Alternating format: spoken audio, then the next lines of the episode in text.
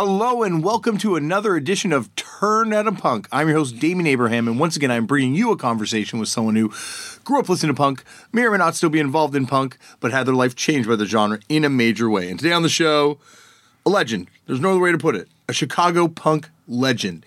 Dan Vapid of the band Screeching Weasel, of the band uh, The Queers, of the band The Methadones, of of so much, like a, a true bona fide legend. And uh, uh, more on that in a second. But first, I got to say thank you, thank you, thank you to the fine folks at Vans. That's right, Van Shoes is come on board as a sponsor of this podcast, and they let me book whoever the heck I want, and uh, that's it. So uh, you get to hear interviews with all sorts of different people, and I'm sitting here with not one, but two of my favorite people in the whole world, Dorian and Camden. How you guys doing? Good. How you doing, Cam? Yeah, okay. And uh, guys, we are here today to uh, to tell everyone that if they want to get in touch with us over at Turned Out a Punk, they can go over to DamianAbraham.com. There's an email address there. They can also find me on various forms of social media at Left for Damian. If you do use Facebook and would like to get in touch with the show, you can over, head over to the Turned Out a Punk Facebook page run by my brother Tristan Abraham, show producer, and your guy's uncle, right? Uncle Tristan? Yeah. Yes. Uncle Tristan uh, would be very happy to get a response to your inquiry or question. You can send in stuff to the show. We post it up on the Facebook page. If you don't use Facebook, like me, I don't use Facebook, you can go over to uh, turnedoutapunk.tumblr.com and check out stuff that we post over there as well. If you'd like to support the show, the best way of doing that is by heading over to uh, iTunes. If you use iTunes, writing a review, subscribing to this podcast, uh, rating it. Telling your friends is the best way to help if you don't use iTunes. And once you're over there, you'll see that there's a lot of other podcasts in our little podcast family, including a brand new episode of Oil and Flowers featuring Buddha Blaze. You guys know Buddha Blaze, right? DJ Buddha Blaze from Tribe? Tribe Called Red? Yeah, of course. Uh, Buddha uh, and I have just recorded a brand new episode of Oil and Flowers that's up there. You can check it out. You can also see that there will be a brand new Turned Out a Punk footnotes any moment now. We're just waiting. Chris O'Toole and I just need to get our schedules to align, and we will be recording one of those and putting it up there as well. So today on the show, we have a guy by the name of Dan Vapid. He played in a lot of great punk bands, a lot of unbelievable punk bands. He played in this band, the Screech, or Screeching Weasel. He played in a band called The Queers, which is not a very good name, unfortunately. Hey, guys? It's kind of a mean name. So, a, a poorly named band, but a, a, classic band musically, all the same. And also played in the band The Methadones. He's, he's a real, like, played in tons of other stuff. Someone that has been there right from the, for me, the most interesting time in Chicago punk because this point where you had the DIY explosion, the pop punk explosion kind of happening, you have all this kind of stuff going on at the same time. So, you know, Dan Dan touches all those worlds, and uh, even more. I know. Look at that; it's recording us as we talk, buddy. And even more than that, Dan also touches on Chicago death metal, Chicago metal. Yep, it's all in this episode. So I'm not going to uh, go on any further and ramble along. I'm going to let you guys sit back, relax, and enjoy Dan Vapid on Turned Out a Punk. Dan, thank you so much for coming on the show. As I was just telling you off air, uh, I got to meet you years ago, and so now the chance to get to punish you in a real way about your musical past is a dream come true for me. Thank you. Thank you for having me. Uh, well, I will uh, get to all sorts of places I'm sure that I want to talk about, but I got to start this off the way they all start off, which is Dan, how'd you get into punk? Do you remember the first time you ever came across the genre? Uh, I, I, I do. Um, before I was into punk, I was into metal. Mm-hmm. Um, you know, I I grew up like I, basically the the trajectory that I took was, you know, being about five, six years old, liking Kiss and ACDC, went to Judas Priest and Iron Maiden, went to Slayer and Metallica. And, you know, Metallica would wear would wear punk T-shirts a lot, and you know, and every once in a while you would see the guys in Slayer wear them. I'm like, well, who's that? you know, so a, a couple friends of, of, of mine, we uh, we tuned into a radio station out of Chicago on Saturday nights called Fast and Loud, Mm-hmm. and it was like a you know punk hardcore show on Saturday nights, and it was uh, really just really I the first song that I think I can remember hearing. Uh, there was a couple, but the one that really stood out was um, a, a band called The Offenders. It was a song called "I Hate Myself." An amazing song. Oh my god. Yeah, you know that song. Oh, yeah, Great band. Absolutely. yeah, yeah, yeah. Uh, um, and so, you know, I remember that show really well. They played, um, they played that song, the song "Anarchy Burger" by the Vandals. Yep. They played, um, they played the Battalion of Saints. Uh, Articles of Faith, who are a Chicago band. Vic was Um, just on the show a couple weeks ago. Oh, very cool. Yeah. Very cool. Yeah. So, um, But like a toolbox of So- amazing records they kind of presented you with right off the bat. right off the bat, yeah. And then, um, you know, I had, I guess I had heard the Sex Pistols, but it was more just in passing, like probably like a year before that, Mhm. maybe two years even. I heard him, but I didn't think much. Um, and I had heard the Ramones when I was about 10 years old, but I didn't think much, Mhm. which was pretty funny. I'll get to that later, but um, uh, I guess it just kind of wasn't the right time or whatever the frame of mind was. I, I can't really explain it now, but um, but at that time, um, those I heard that, and then maybe about I want to say maybe two or three weeks later, I heard the Dead Kennedys, and then I heard Minor Threat and the Misfits, and then uh, I I had a friend who um, he he went to a private school and he um, out in Evanston, and we were all living in Des Plaines, Illinois, and so he Evanston is like uh, where that radio station that I was talking to you about was from. It's Mhm. probably a good you know 20 30 minute drive from where where we grew up. But um, you know he went there to go to school and there was some other kid like some punk rock kid and he made him a tape. And so he taped um he he made him a tape of the misfits and and minor threat and i made a dub of his tape. Mhm. and i listened to it like like every day like for just like for for a really long time. Mhm. and i kind of knew pretty quick i was like wow i like i like punk rock more than i like metal.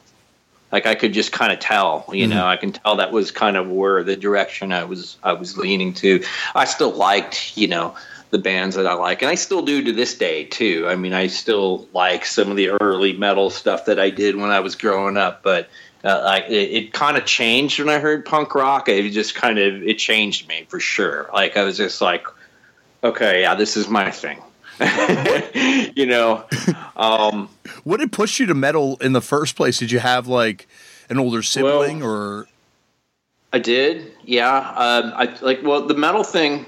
Like I said, like when I was, um, the first band that I ever heard was um, was Kiss. Hmm. I heard Kiss, and then I heard David Bowie at the same time, and it was a kid that lived across the street from me, um, and I remember there was a kid that lived down like a, at the end of the block from us. That he's like, "You ever heard of the Beatles?" I'm like, "Are they anything like Kiss?" and he's like, "Well, kind of." You know, he's like, and so he played me the Beatles, and I was like, "No, I don't really like this." yeah, it's no, it's, there's no, there's and, no and so here. which is ironic uh, you know so, you know later on i mean i now i'm a huge huge huge beatle fan now Mhm. but like at that time when i was five six years old like that just i was just really into that kind of um I just like that power, you Yeah. know, of those big guitars and just those, you know, um, just stuff that just seemed over the top and all that. well, they're Um, like superheroes on stage. Kiss. Yeah, yeah. I guess yeah. They were like superheroes on stage, and um, you know what? And then I, you know, from there, like I said, it just went from from them to like ACDC, and then like you know other hard rock bands and metal bands, and then metal led to that was the um the progression you know, those those really early thrash metal bands, they always had punk rock T-shirts on. Yeah. And I was like, well, if they like it, I want to hear it. Were you, You know? were you into any of that Still. Chicago metal at that time, like Master, or, or I'm trying to remember the band that came before that. Yeah, no, I I remember I knew Master. Um, I knew like my brother played in a band with um with Paul from Really? Master. Yeah, Oh, crazy! What was that band called? Abomination. Oh my God, for real? I got the Yeah, my brother was a my brother was a guitar player for a while. Oh, that's insane! Did he play on the on that record? Um, he didn't play on a record. He Okay. played with the band for I want to say a couple of years, like maybe like two years. Oh wow, that's awesome. Yeah, uh, with Master, I used to um, like when they were first starting. They were called Death Strike before that, and Okay, like that's it. That's the name I was trying to remember. Yeah, my my brother had tried out for Death Strike, and I can remember them kind of chuckling when he was trying because he was. and I felt really bad for him, you know. I was like, oh god. But then later on, um, he.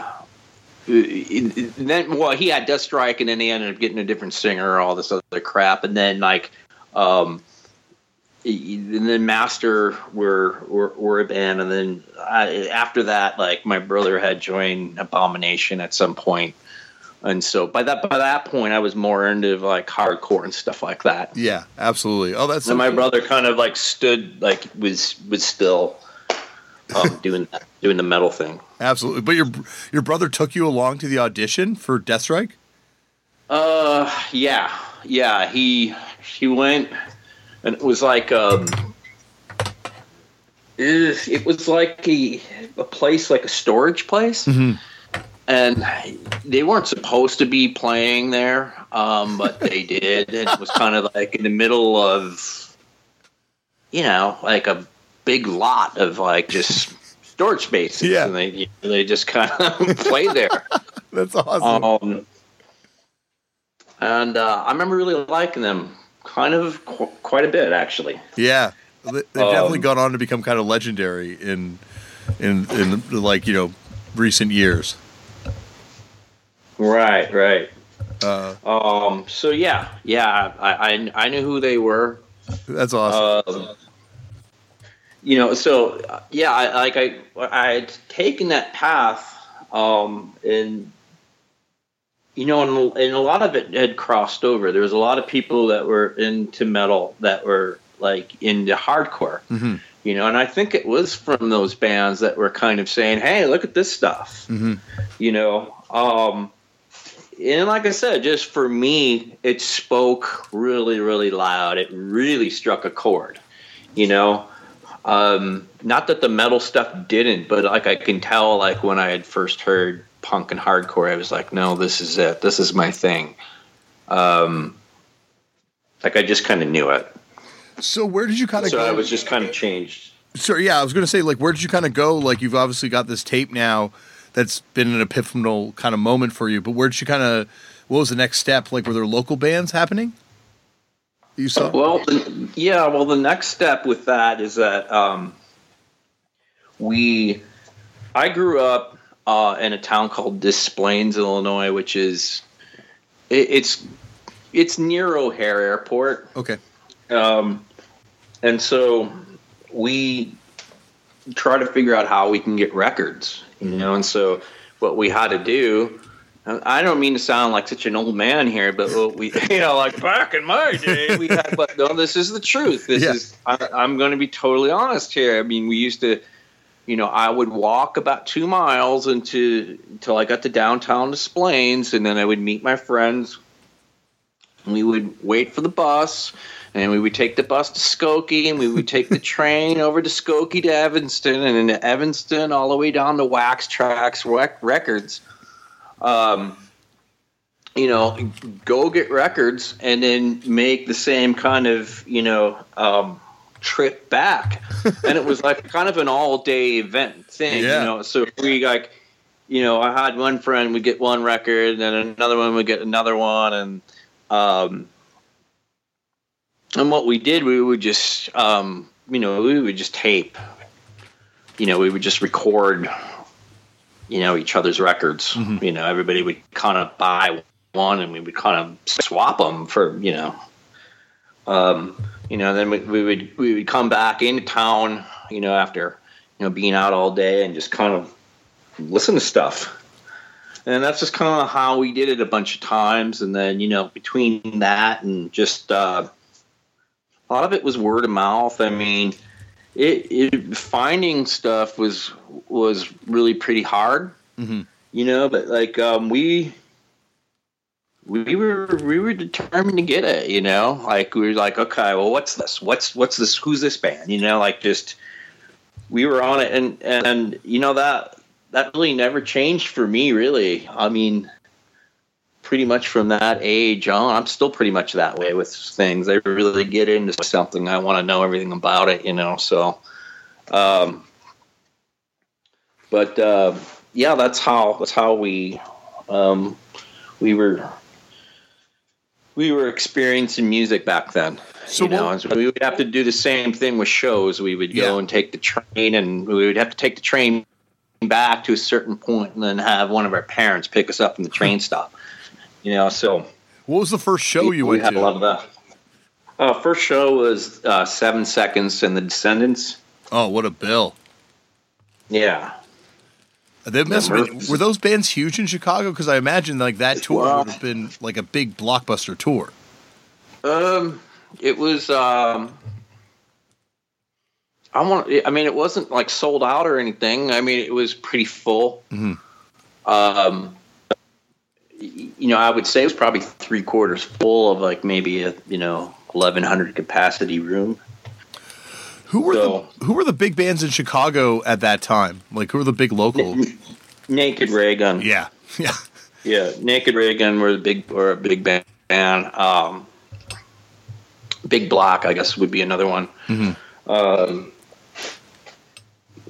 at that point, yeah, I mean, there's there's more that, were later, and um, you know, Articles of Faith were a big band. Um, I mean, there were like big, like Naked Raygun were, but they were, you know, in my mind, just really important, and a lot of others as well.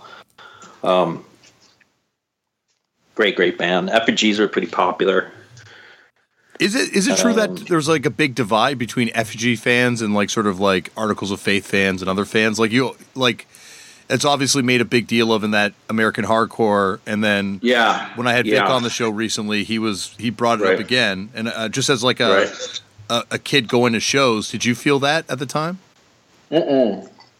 No, I, I really didn't. Um, uh, but you know, I didn't have the same experience those guys did. You know, I wasn't right there in it. Mhm. You know, I was pretty young kid at that time, Mhm. Really not knowing a lot about politics at that point either. Mhm. You know, um, so anything i mean you know being like 15 16 years old it's still pretty all pretty new to me and so just trying to you know get my head around a lot of it Yeah, um but it, i mean in my mind it was um you know i just thought both bands are were pretty cool and i Yeah. still do to this day i just you know um i i'm not really sure how the that rivalry kind of um started but um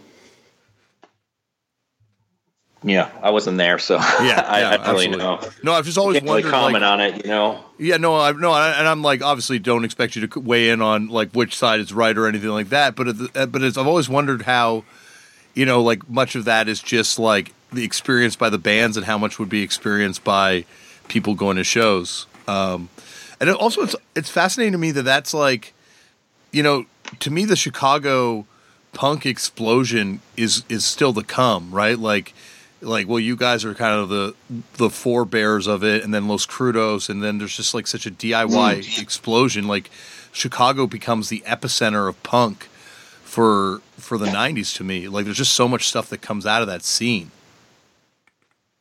There is, yeah. I think Chicago uh, definitely has had a lot of really great periods to it. A lot of great bands have come out of Chicago and Illinois in general. Mm-hmm. Um, uh, the I, I do think Chicago has had a lot of periods that were you know pretty dull. Yeah, um, that's just my opinion on that. I mean, it's just kind of had its ups and downs, but um, you know, overall, I, I, I would agree with that. There's been some great great stuff, and and yes, Los Crudos was was was really uh, was really great too. Like Mar- Mar- Martin from the Los Crudos, um, we used to go to a lot of shows together back then. Mm-hmm. Um, before he was in the Los Crudos, so um, yeah, great guy, um, great band. Well, you guys Um, are on that first comp that he put out too, right? Like I think before Los Crudos was even a band, like when he just started the label. Yeah, yeah, yeah. Um, he had he put out a record, put out a seven inch record. There's a fungus among us, Yeah, and yeah, it had a, a bunch of Chicago bands on it. It's it, So, it's awesome how that. like, I, and I guess like getting back to you know your journey at this point. So you go to this seven seconds descendent show, um, and I guess after that, are you you know obviously travel permitting, trying to go to as many shows as possible type thing? Is it like an every weekend experience? It's pretty much like an every weekend experience. After that, yeah, I mean, I, I'd gone to one, and then like, um, we we were just going. It was kind of the big group of us, like maybe you know, big meaning like maybe seven or eight of us that Yeah. were kind of into that stuff. Um, and you know, sometimes it would be two of us, sometimes it would be all of us. You know, it just would have to depend on you know what was going on. But um, yeah, I mean, I would go to everything. Mhm. You know, every weekend. I, I wanted to see as much stuff as possible. And like, Um, and so would you go to like shows with Big Black, or was that almost like a separate scene? um, I've never seen Big Black. Okay, yeah, that, that that answers Um, that part. Don't worry. I was always wondering. Yeah, like, they- It seems like it would be different, like a much older kind of crowd. I, it was a little different for me. I mean, now would I? I don't think of it being that radically different or anything. Yeah. I think back then. Well, that's kind of a weird question in in a way. I mean, um, there's a lot of things. I, I, I was. a lot of times, people really differentiate really, really strong about just like little differences. Where I think in a lot of ways, like people didn't back then. Like it was real common for somebody who liked the Ramones to like Husker Du, to like Flipper, to like the Descendents. You know, where I think a lot of times now you don't get a lot of that crossover. You know, if, if that makes sense. If you like, uh, say, It definitely got a lot more codified as time went on. yeah, that's kind of what I'm kind of what I'm trying to drive at a little bit. Mhm. But I think Big Black were a little, little more, a, a little different than what I was used to at that age. Yeah. you know what I mean. Yeah. So I'm talking 15 or 16, but then like by the time I'm 18, I'm like, no, this is awesome, you know. Yeah, yeah. so, So which so all that stuff changes. So. so what were some of like I guess uh, what were some of the other bands that were kind of coming through at that time that really spoke to you? Oh, there was a band called Out of Order that I really liked. Awesome band. Really, really a lot. Yeah, I we used, I used to go see them all the time. Um, loved them. Thought Mhm. they were awesome. Uh, they only made one record, um, and when they did, I was like, "Wow, this is just doesn't capture how good they are live." And um, I mean, I liked the record and everything, but it was just like, um, just thought they were going to be like this, um, you know, this really big thing, and it just kind of didn't turn out that way. But um, I really, really liked them a lot. I used to go see Life Sentence. Yeah. Um, you know, I liked them at that time. You know, I didn't. For me, they didn't really over the years didn't hold up as well. Um, but um, I love that LP. You don't you, know, you don't think that LP? I guess like live, it might have been a different experience. There's a lot of stuff. I mean, for me, that you know, uh, just I don't know. Just like anything else, there's some bands that hold up. There's yeah. others that yeah. You know. Um, but I was into them back then. You know. What about that band Naked Hippie? Did you ever see them play? Uh, I don't know them. Okay, they're just another Chicago random LP band that I've picked up over the years. I've been Chicago's one of those scenes that I'm like super obsessed with because it it there's such a diversity of bands that kind of come out of there as we just talked about. But what about Bhopal right. Stiffs? Did you ever see them? Oh, I saw them all the time. Yeah, yeah. they were great. Yeah, played with them a bunch. Um, you know, uh, same with Pegboy. You know, Larry went on to go um, play with Pegboy, mm-hmm. who are, are, are, pretty great. Um, it's, it's, yeah, yeah, Bhopal Stiffs I used to see all the time. Um, they were they were kind of a favorite of mine for a while. Yeah, I think th- I think that that twelve inch and that uh, seven inch hold up still. Hmm. Yeah, yeah, they're, they're that's some good stuff. So you're uh, like, were you playing at this point, or playing music, or like uh, you sang in your first bands, right? Yeah, well, I mean, the first band, you know, the, the, it's funny. The first band I ever played in, um, I had a friend, and he. We, later on, we ended up playing in a band together. But at the time, he was the only one that actually had a guitar and had an amp. and you know had another there was another kid and then he got like these five gallon um, buckets and he used them for drums and like we got like like a Mr. microphone and duct taped it to a broom handle and there was somebody had a bass and it had like two strings on it and you know he was showing me how to play this thing and I was like, okay, I go here, and I go here, and and we were just making noise in the garage, and we were awful. um, and you know, our songs were like they were they were they were totally terrible. Um, but I had some of the most fun I've ever had in my life. To this day, I think about that time, about like the really early periods of of playing in a band, and it was just so so much fun. Did this um, band like record or play out, or is it just strictly? No? I mean, well, see, like, I'm talking to like when I was like 15, you yeah. know, so it was like, um, we had like a different band name every week. Yeah, you know, we were like, okay, we're gonna well, Motorhead. Let's call it Engine Cranium. you know, uh, let's take the STP logo and we'll call it the stupid two face punks. Okay, you know. So we're, you know, we change our band name every week. We got a couple songs. Um, we we were pretty directionless. It was just kind of outrageous stuff. Um, uh, we ended up playing a party under the name. Um, I believe STP was what we were calling ourselves. So we played with another uh, a band, and they were calling themselves DSB, and they actually had their, their their shit together. You know, they're actually sounding pretty good. And they asked me if I would sing for them because one of the guys is going to college. and I was like, okay. And uh, so I ended up playing like two shows with this band. And then another band that saw me sing, and they were a hardcore band called Generation Waste. And asked me if I wanted to sing for them. And I said, okay. And so I started singing for this band, and that was the first band that I recorded like a demo tape with. Oh, awesome! What um, that band's vibe like? It, it, it sound we sounded like kind of like Seven Seconds, Minor Threat kind of stuff, mm-hmm. Kind of hardcore stuff.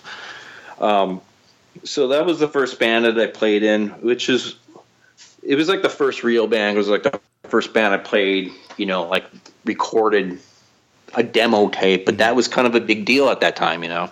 Um, you know, a lot of bands would play and not record anything. You know, Absolutely. we had a demo tape. We had like T-shirts. You know, we had like uh, It's a real band.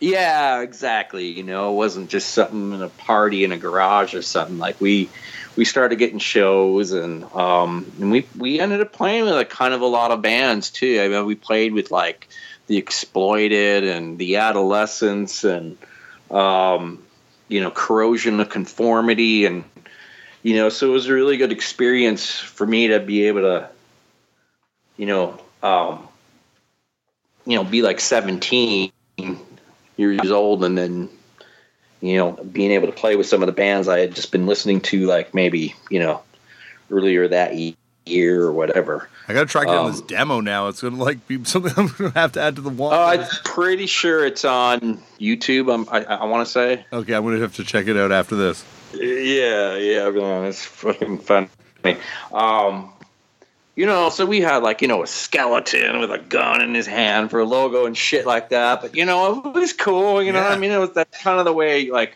we just thought that stuff was kind of cool, like, at that age. And Absolutely. Oh. No, this band sounds amazing. Like it sounds like I don't yeah, know. like- we did well. We actually did pretty well. We had a pretty good following, actually. Um, who were some of your So- contemporaries that you were kind of like in a in a scene with? Did you feel like? Well, I mean, I would say we were playing with, well, Screeching Weasel. We played with a couple times uh, before I played with them, and then you know the Bhopal Stiffs. Mhm. Um, played with Life Sentence a couple times. Um, you know, I, I guess um, there was a band called ID Under Yeah, of we course. played with. They did. They were on um, Uh, uh, Underdog Records, right? Or I think. You know, no, yeah, yeah, no empathy. Yeah. would be another band. Um, you know, so just um, you know, bands like that. Was the scene big at that time? Were there like a lot of kids coming to see shows? Yeah, the shows that at that point were out in the suburbs. Mhm. There was a point where, um, like the Metro in Chicago, they just weren't booking punk rock shows. And a lot of it just was it was getting kind of violent, Mhm. like skinhead violence and stuff like that. And so they they, they just stopped. And so like a lot of the shows were going on um, in Palatine, and so like that I just you know, we used to go to those shows like every week, and we would play them a lot, and they they did great. You know, they were really really did great. Mhm. Um, always always a lot of people every show, so. Um, yeah, so just that was a really just a good, good experience, I think overall. And sonically, it's know- it's kind of diverse too. Like all all these bands that you're describing, like it's not like everyone had like a sound. That's true too. I think, yeah, and that's a good point. and, and that's kind of like what that point I was telling you, you know, making earlier. With it wasn't that, it wasn't that weird back then. hmm You know, um, at some point it really got um, a little more narrowly defined, where people were like, okay, I do this thing, I, you know, and then they wouldn't cross over anymore. Mhm. But um, but yeah, at that point, I mean, you know, Screeching Weasel would play with, you know, Generation Waste would play with the Bhopal Stiffs, would play with ID Under. It was it was kind of all the same shit, really. Mhm. You know, it kind of fit under the same umbrella. At least it did in my mind. So, um, What about the band Um, Gear? Did you play with them ever? Oh yeah, play with them all the time. The guy, um, Gear, were um, the, the guitar player of Gear was uh, in Generation Waste with me, Okay. and so um, and then the drummer, the second drummer, am I getting this right? Yeah, I think it was the second drummer was also in Generation Waste for a little while.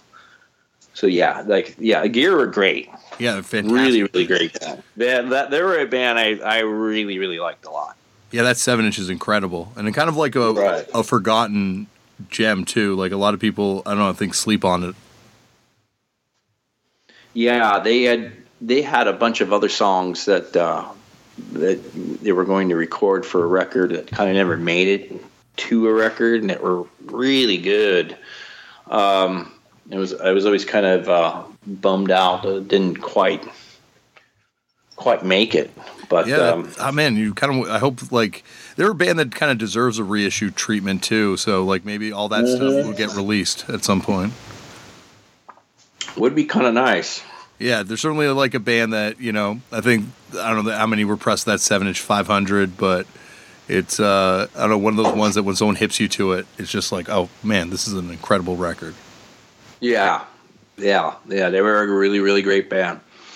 Uh, saw them a lot. So did, after you guys kind of like obviously you've, you've played these shows like huge shows like I imagine the Exploited show would have been really big. Eh, Did it get to a point where you guys were thinking about touring or thinking about putting out a record or was it just something that ran its kind of course naturally?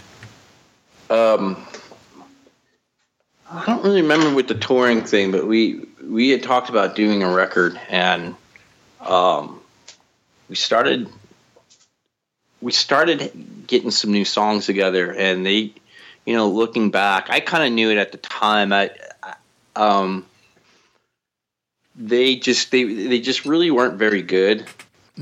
Um, they were really unfocused where I think like the band started off as something, and then like by the second time of recording, it was just like influences all over the place. Yeah. Um, which can be good sometimes if it has a focus or a common thread to kind of make it something that you can identify with. But in this case, it just didn't. Um, you know, I, I kind of learned a lot of things too. Is just writing writing lyrics. You know, my I, I kind of wasn't writing enough from oh how maybe how I truly felt. You know, I was Yeah. kind of when I was young, I would kind of try to write things that I thought people would think would be cool, and that was the wrong approach. you know, I learned that pretty quick, but um, and yeah, I guess you know you do these things and you learn. You kind of go, okay, um, and you know you just guess you don't repeat them or whatever. Um, but that was my experience with that. Another thing with Generation Waste too is it was the kind of thing um, where like hardcore for me was just kind of getting to be more. I was really getting more into like the early punk stuff. Um, and I was just kind of getting more away from that and more into the, you know, the Ramones and the Dickies and stuff. I really kind of liked early Bad Religion a lot. I kind of wanted to push for that more, and it just wasn't wasn't going to happen. So by the end, it was just kind of everybody was kind of going separate ways, uh, and so it just broke. You know, um, I liked the band. It wasn't ultimately what I wanted to do at the end. I think We're so. we're like um were when did that Ramones bug click for you? When did when did that actually take? Because uh, you know you said you had an aversion to them at not an aversion, but you just didn't connect with them at first. Yeah, well, I didn't connect with them when I was about ten years old. Yeah, obviously you're pretty young. At yeah, that I heard so- rock and roll high school. I, I think sometimes with certain bands you just don't hear the right song, Mm-hmm. you know, and like just something doesn't land right the first time around. And for me, I heard rock and roll high school, and I was like, this is kind of hokey, you know. Now I hear it, it doesn't really bother me, you know. I don't think it's hokey anymore, but it, it did. Like I bet if I heard like the Blitzkrieg Bop, bop first, I'd been like, oh, it's all right Yeah, yeah. you know but i didn't i heard i heard what i heard and that was that um so it, the, the thing that's always been kind of funny with me is that i've always liked um you know i liked a lot of hard rock and i liked metal but you know i, I was that kid that this is really funny but i was that kid that you know i would hear like abba and i'd be like god damn this is fucking good and i wouldn't want to admit it to anybody you know Yep. because I'm like this kid that's like really into like hard rock and stuff like that. But mm. I'm like hearing a, a ABBA song or a Bee Gees song. I'm hearing that melody and I'm going, "Fucking son of a bitch, I like this.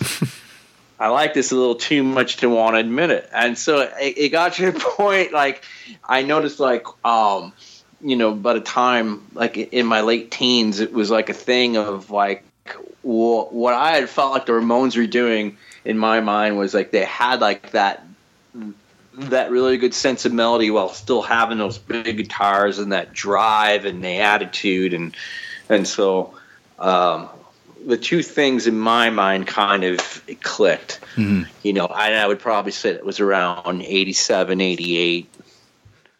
And then they were they were my favorite band for a long time after that. And were you like a fan of Screeching Weasel um, early on when you guys were playing together?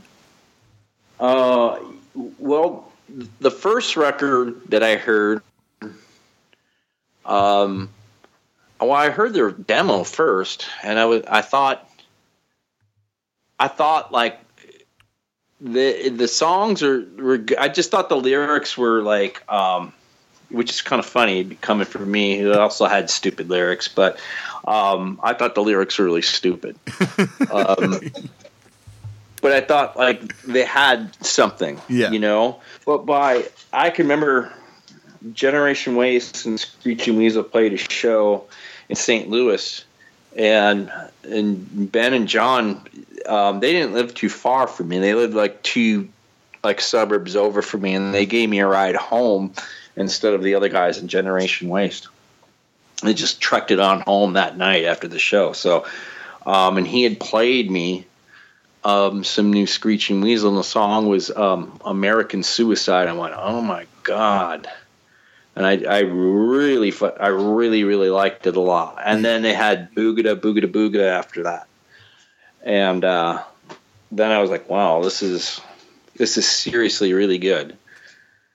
Um, and so, you know, when I had initially when I joined that band, they were like one of my favorite bands were they like popular at that point too? Like locally, I mean, obviously. Oh yeah, yeah, yeah. I mean, not like not like they are now, but yeah. like, um, for yeah, I would say I, I would say yeah, I'd say like um, you know, when they play, it would be pretty full.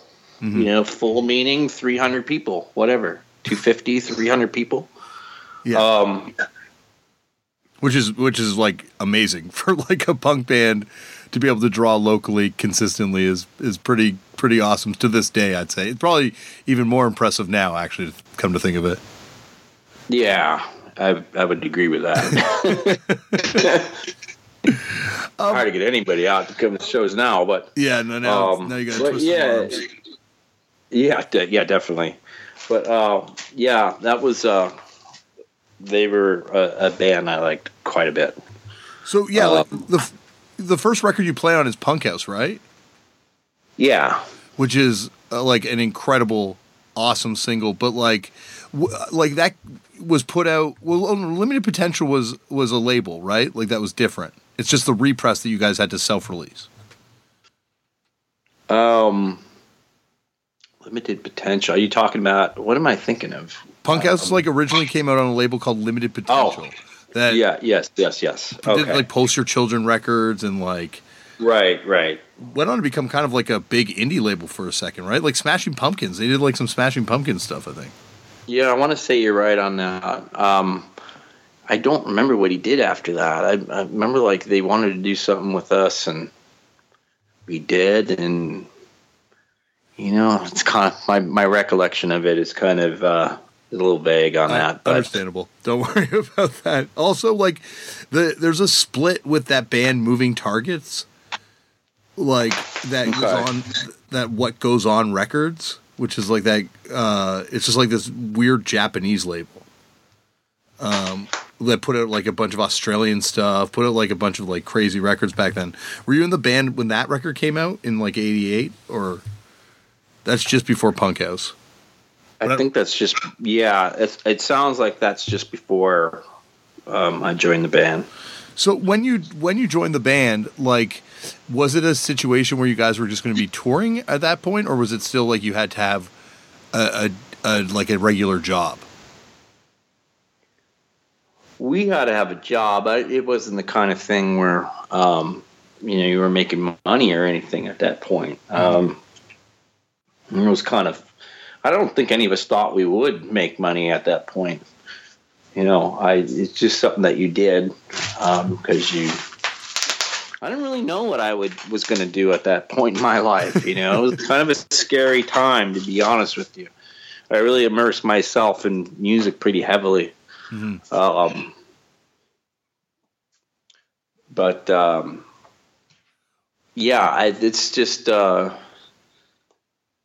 you know, a, a, few years later, we ended we ended up thinking, wow, we might be able to actually to do this, mm-hmm. and uh, we did for for a, a, time. How were you asked to join the band? Well, because you weren't playing, uh, like well, they wouldn't have known you as playing an instrument, right?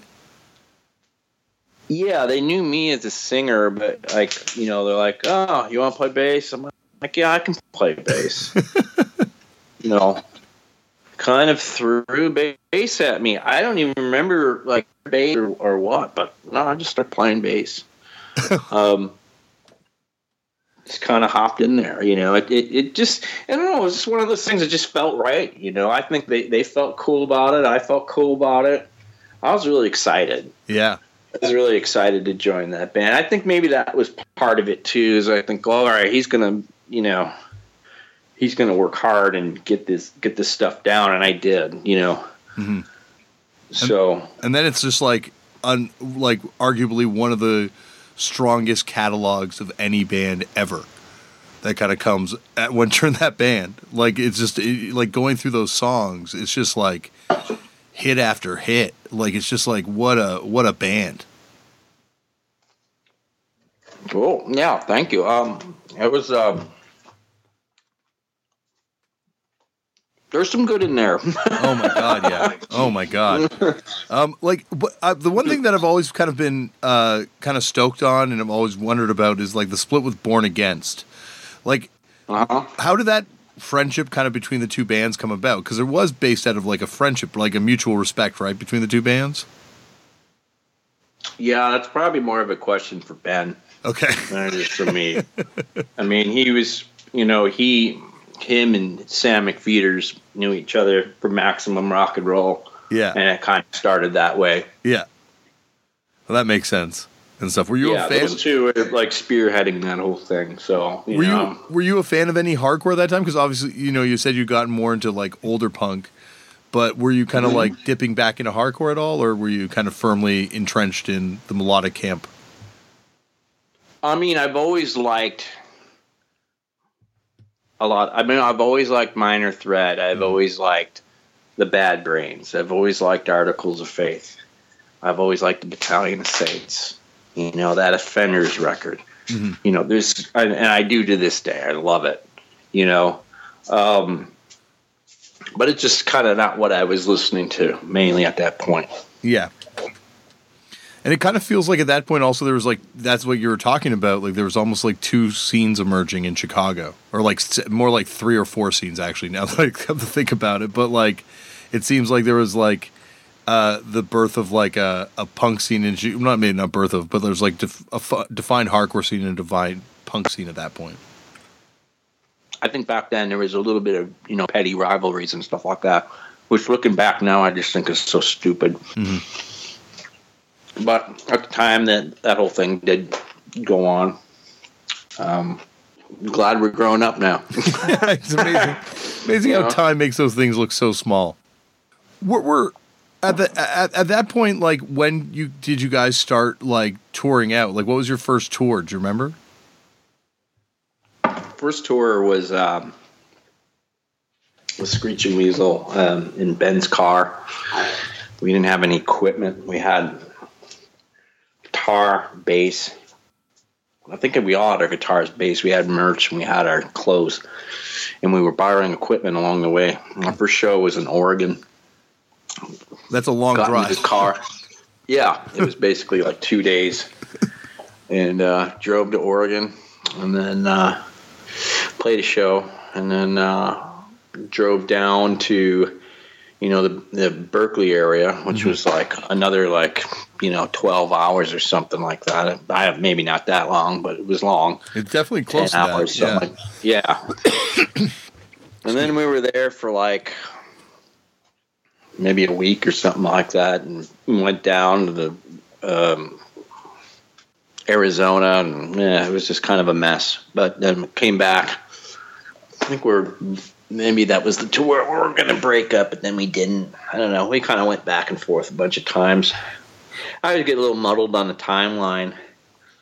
You know, it was kind of a long time ago. Absolutely, I understand. No, but it's awesome to hear this stuff because I think these are like, especially that tour. It's like before, like you know, you guys were kind of building a scene at that point. You know, like a lot of like the the route you laid, like other bands would follow, but at that point, like there's not really a defined scene of bands that I would imagine you guys were playing with. Like I think it would probably be all over the map who you were getting stuck with every day. Yeah, I, it, yeah, it, it it was. Yeah, it was kind of kind of all over the place, but it, it seemed kind of open to it at the same time. That's just like I said. It didn't really have um, that crossover of subgenres. Seemed to, people seem more open to it back then. Mm-hmm. Were you like? At least that's my perspective of it, and I, it's some other people that were around back then think the same way. You know. Uh, yeah, no, absolutely. That's what you know you hear, and I think it was like that even until more recently. You know, it just feels like even it gets more kind of uh, defined every year. Like the boundaries get more defined, and I think that maybe it's changed again, mm-hmm. but who knows? Um, I was going to say, did you meet the people from Selfish Records on this tour? Is that the tour where you guys kind of made the connection? Oh, because I think they were based out of Arizona, or maybe they were based out of the Bay Area at that point. I don't. I, I honestly don't remember. I think I want to say that was a different tour. Mm-hmm. Yeah, that's big. was it on this tour that you meet. The lookout? What's people? that? Was is on this tour that you kind of meet lookout people, or is the lookout? I guess. Uh, yeah. Uh, and and so like that's where this connection is kind of made, and that uh, for like brain hurts. Yeah, yeah, that that would be correct. Yeah, uh, like Screeching Weasel. This, before I was playing in Screeching Weasel, they they had gone to um, to Gilman to play. Uh, I think it was maybe, maybe like a year before that. Um, they had driven down there and played and met the people from uh, Lookout and everything. And so I think I, you know it got started with that. Um, uh, I'm sorry, I'm kind of lost in thought here. No, um, don't worry about it, please. Yeah, so we had gone back. Um, the first tour that I did, we had played again, and uh, we met the people from Lookout, uh, but nothing really materialized for maybe like uh, maybe like two years after that. Mm-hmm. I want to say. And like, what, what did it feel like when you got to the Bay Area that there was a scene that you guys kind of could fit into, or was it like still like something that had been yet to be kind of defined? Uh, no, I felt like it, because I would read Maximum Rock and Roll, mm-hmm. and I would, you know, um, that was that was it was well talked. It was talked about a lot, you know, mm-hmm. like people kind of knew Gilman Street. Um, in in all you know in, in Chicago, people would be talking about it. Um, so yeah, I, I don't. It, it felt like it felt pretty important, I guess. You know, I mean, in my perspective, like when I first got there, I felt like it was kind of a big deal. Mm-hmm.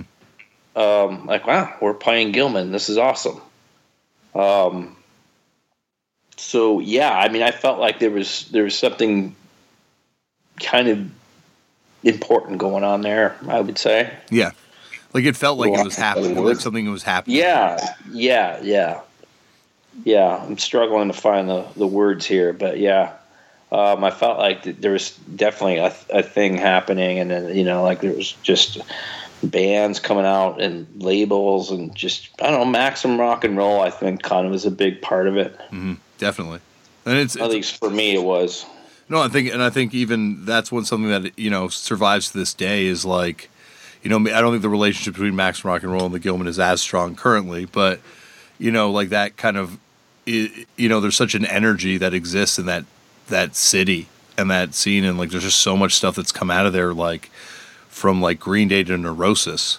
Like it's really uh right know, much like Chicago, like a real like hotbed of of you know, punk energy. Yeah. Yeah, like we we played with Green Day. I want to say we played two shows with Green Day on that tour. Um,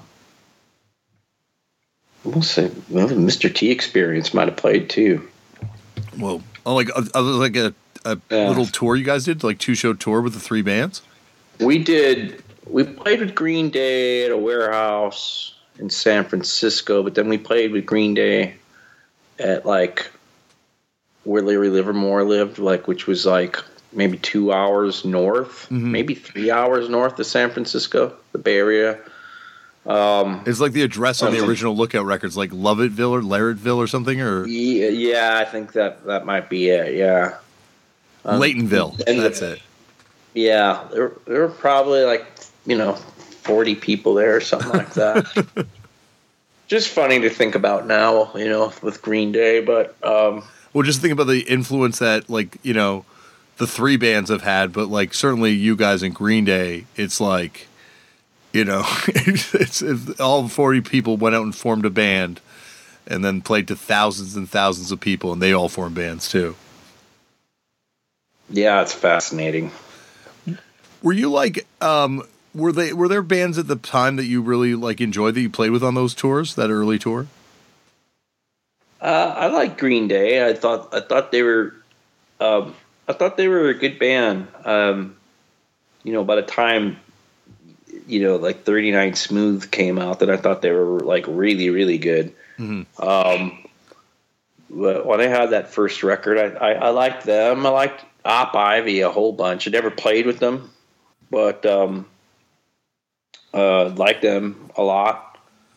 Were they Um, were they broken up by the time you guys got when by the time you made it out there to play? I guess right. Yeah, yeah. By the time I was out there, then they were they weren't really a band anymore. Mm-hmm. They had broken up at that point. trying to think of who else. Um, huge fan of Jawbreaker. I mean, they were a, a you know a East Bay band for a while. I don't know. I know they lived at different places and then you know ended up moving there, but um, What about the Queers? Did you see when did you first uh, like? Were you a fan of them early on, or when did you first hear them? Um, heard them like I guess Joe had was in a record store and he came across a Screeching Weasel record and he had written Ben, Mhm. and it kind of started from there. And I remember, I can remember Ben telling me he's like, "Man, there's this band, the Queers. They got this song called Burger King Queen." He's like, "It's so good." He's like, I know you'll like it. I'm like, oh, okay. And then he played it for me, and I did like him a lot. And then um, we we were on tour, and um, we had made um, we had gone to New Hampshire just to kind of set up a show with them, and did like a New Year's show, and then you know, kind of happened ever since then. You know, so I want to say that was. Uh, 91 going into 92 i want to say Okay, so that was after Grow Up had come up, come out, and like, yeah um, were did you guys like know? Because I guess that their early records, you know, have are still crazy expensive, but like. Like, were you guys aware of that, like, Kill by Death kind of history that that band had? That they had this, like, super early punk single? i didn't know that Yeah. no i i mean i knew them from grow up Yeah. but then um it, it, made sense you know after that that they had earlier stuff and that was but it just you know that it slipped through the radar for me Yep. When you joined the band, did you insist on getting a copy of that first single? oh no i don't uh, yeah i don't remember I don't. Yeah, don't worry. Don't worry. That that's just my the way my record mind works. Is that I'm Uh-huh. I'm always like you know I signed to two record labels and both times I demanded records as signing bonuses from from the uh, label people just because it's uh it's a curse this record collecting thing. that's why this podcast is so painfully nerdy. Um, I would love to talk to you forever, but I know you've got to go. and go on with your life and, and carry on. But I'd love to have you back for a part two at some point in the future if you'd be so inclined, because uh, there's a lot more I'd love to talk about music wise. You know, anytime. I hope uh, you got some stuff that you can work with. Oh, this is amazing! This- Believe me, this is for me. Oh, okay, Oh. good. I feel like I'm not really giving much of in, any inspiring answers here. No, but, this is um, what this podcast is about. Believe me, you've inspired me. Like, I just love finding about the interconnectedness of stuff. Like to find out that, you know, your brother played an Abomination, and you know you were like at those master, you were at master practice or whatever, and just like that you were like Yeah. into that band. Yeah, you wouldn't you wouldn't think that, would you? No, like I, I just love the fact that that happens, you know, and then like hearing you talk about out it of kind of funny. I agree. Yeah. Yeah. Well, yeah. Have I would love to come back anytime you you know anytime you want it. That'd be great. Big memory for me, but if I tell it to somebody else, it'd probably be like, you know, they'd probably want to hear about a, a record I played on or something, and I'd be like, huh, why do you want to hear about that for? You know? Yeah, like You believe me, I want to hear that stuff too. But I just think, it, you know, You know, I think there's a way to. funny. I just I don't you know the stuff that sticks out with me is probably like stuff people probably wouldn't you know But that's the thing that's awesome. be a little surprised that it that but it does you know Yeah. those, those are memories that stand out in my mind the most so Well, like you know, like and obviously, you know, the influence you've had through all the bands you've played in is immense on on punk and stuff like that. But to find out, like, you know, Out of Order's in there somewhere, you know, or like how important Articles of Faith was to you, like I find that stuff yeah really interesting. oh yeah big time So, uh, but dude, yeah, thank you again for doing this. All right thanks for having me man we'll talk soon Awesome. Talk to you soon. Okay. Thank you, Dan, for coming on the show. Now you can hear right there, Dan will be back for more in future episodes. Uh, we will be doing more part two with Dan in the future. Dorian's dangling some keys. Cammy, do you want to sing the ABC song again? You want to sing it? No. No, okay, not right now. Okay. Dan uh, now is currently playing in Dan uh, Dan Vapid and the Cheats, uh, and uh, yeah, so check them out. Dan, awesome guy, really cool guy, le- and uh, uh, great conversation. Great conversation. That's the power core for the computer, buddy. That's the power. That's what making the computer uh, turn on right now. Yeah. Okay, now. Before I gotta go get started on pizza because we're gonna have pizza for dinner tonight, right, guys? Yeah, pizza. Okay, so Me pizza. yeah, you're gonna eat the pizza. I know you're gonna eat the pizza, Cam. So, Not you pizza. no, no pizza for me. No. What? I can't have a little. Yeah. Oh, I can have a little. Phew, phew. Okay, we're gonna go downstairs and start the pizza. Uh, but at first, I gotta tell people what's next week on the show. Next week on the show, uh, it's Matt Cross. Now, you might know uh, M Dog Twenty. You might know uh, him as Son of Havoc. No. Uh, uh, Matt Cross is a legend of independent wrestling. We talk about it on the show. He's kind of like almost like the Black Flag of pro wrestling in a lot of ways. Uh, That's you, Dad. yeah, that's a picture of Daddy with Uncle Tristan. Um, he's a, a an amazing, amazing, No, amazing you. episode Dad. next week with Matt Cross. That's you. That's me? That wrestler? Yeah. No, that's Rey Mysterio, buddy. He's pointing at the Rey Mysterio piggy bank on my desk right now and saying it looks like me. I assure you, I have not convinced my son that I have abs like Rey or anything like that. Uh, but that's next week on the show. Uh, Matt came over to my house, um, and we had a, a really fun, long conversation. I love next week's episode so much. that. I know you do see that. Okay. I got to go make pizza. Thank you, everyone, for listening. Remember, go out there and make your own culture. You can make a better culture yourself than anyone else could force you to have. And uh, Do that. I will see you next week. Do you guys want to say goodbye? Bye. Do you want to say goodbye? Bye. All right. Bye, everyone. Thanks for listening.